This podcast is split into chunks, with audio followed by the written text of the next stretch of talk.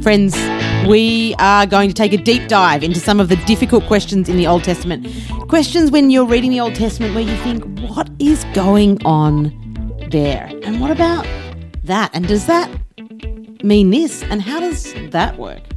So, some of the questions that we're going to ask three professors at Regent Dr. Ian Provan, Dr. Matthew Lynch, and Dr. Mark Glanville. Here are some of the questions that you be able to listen in on their answers for.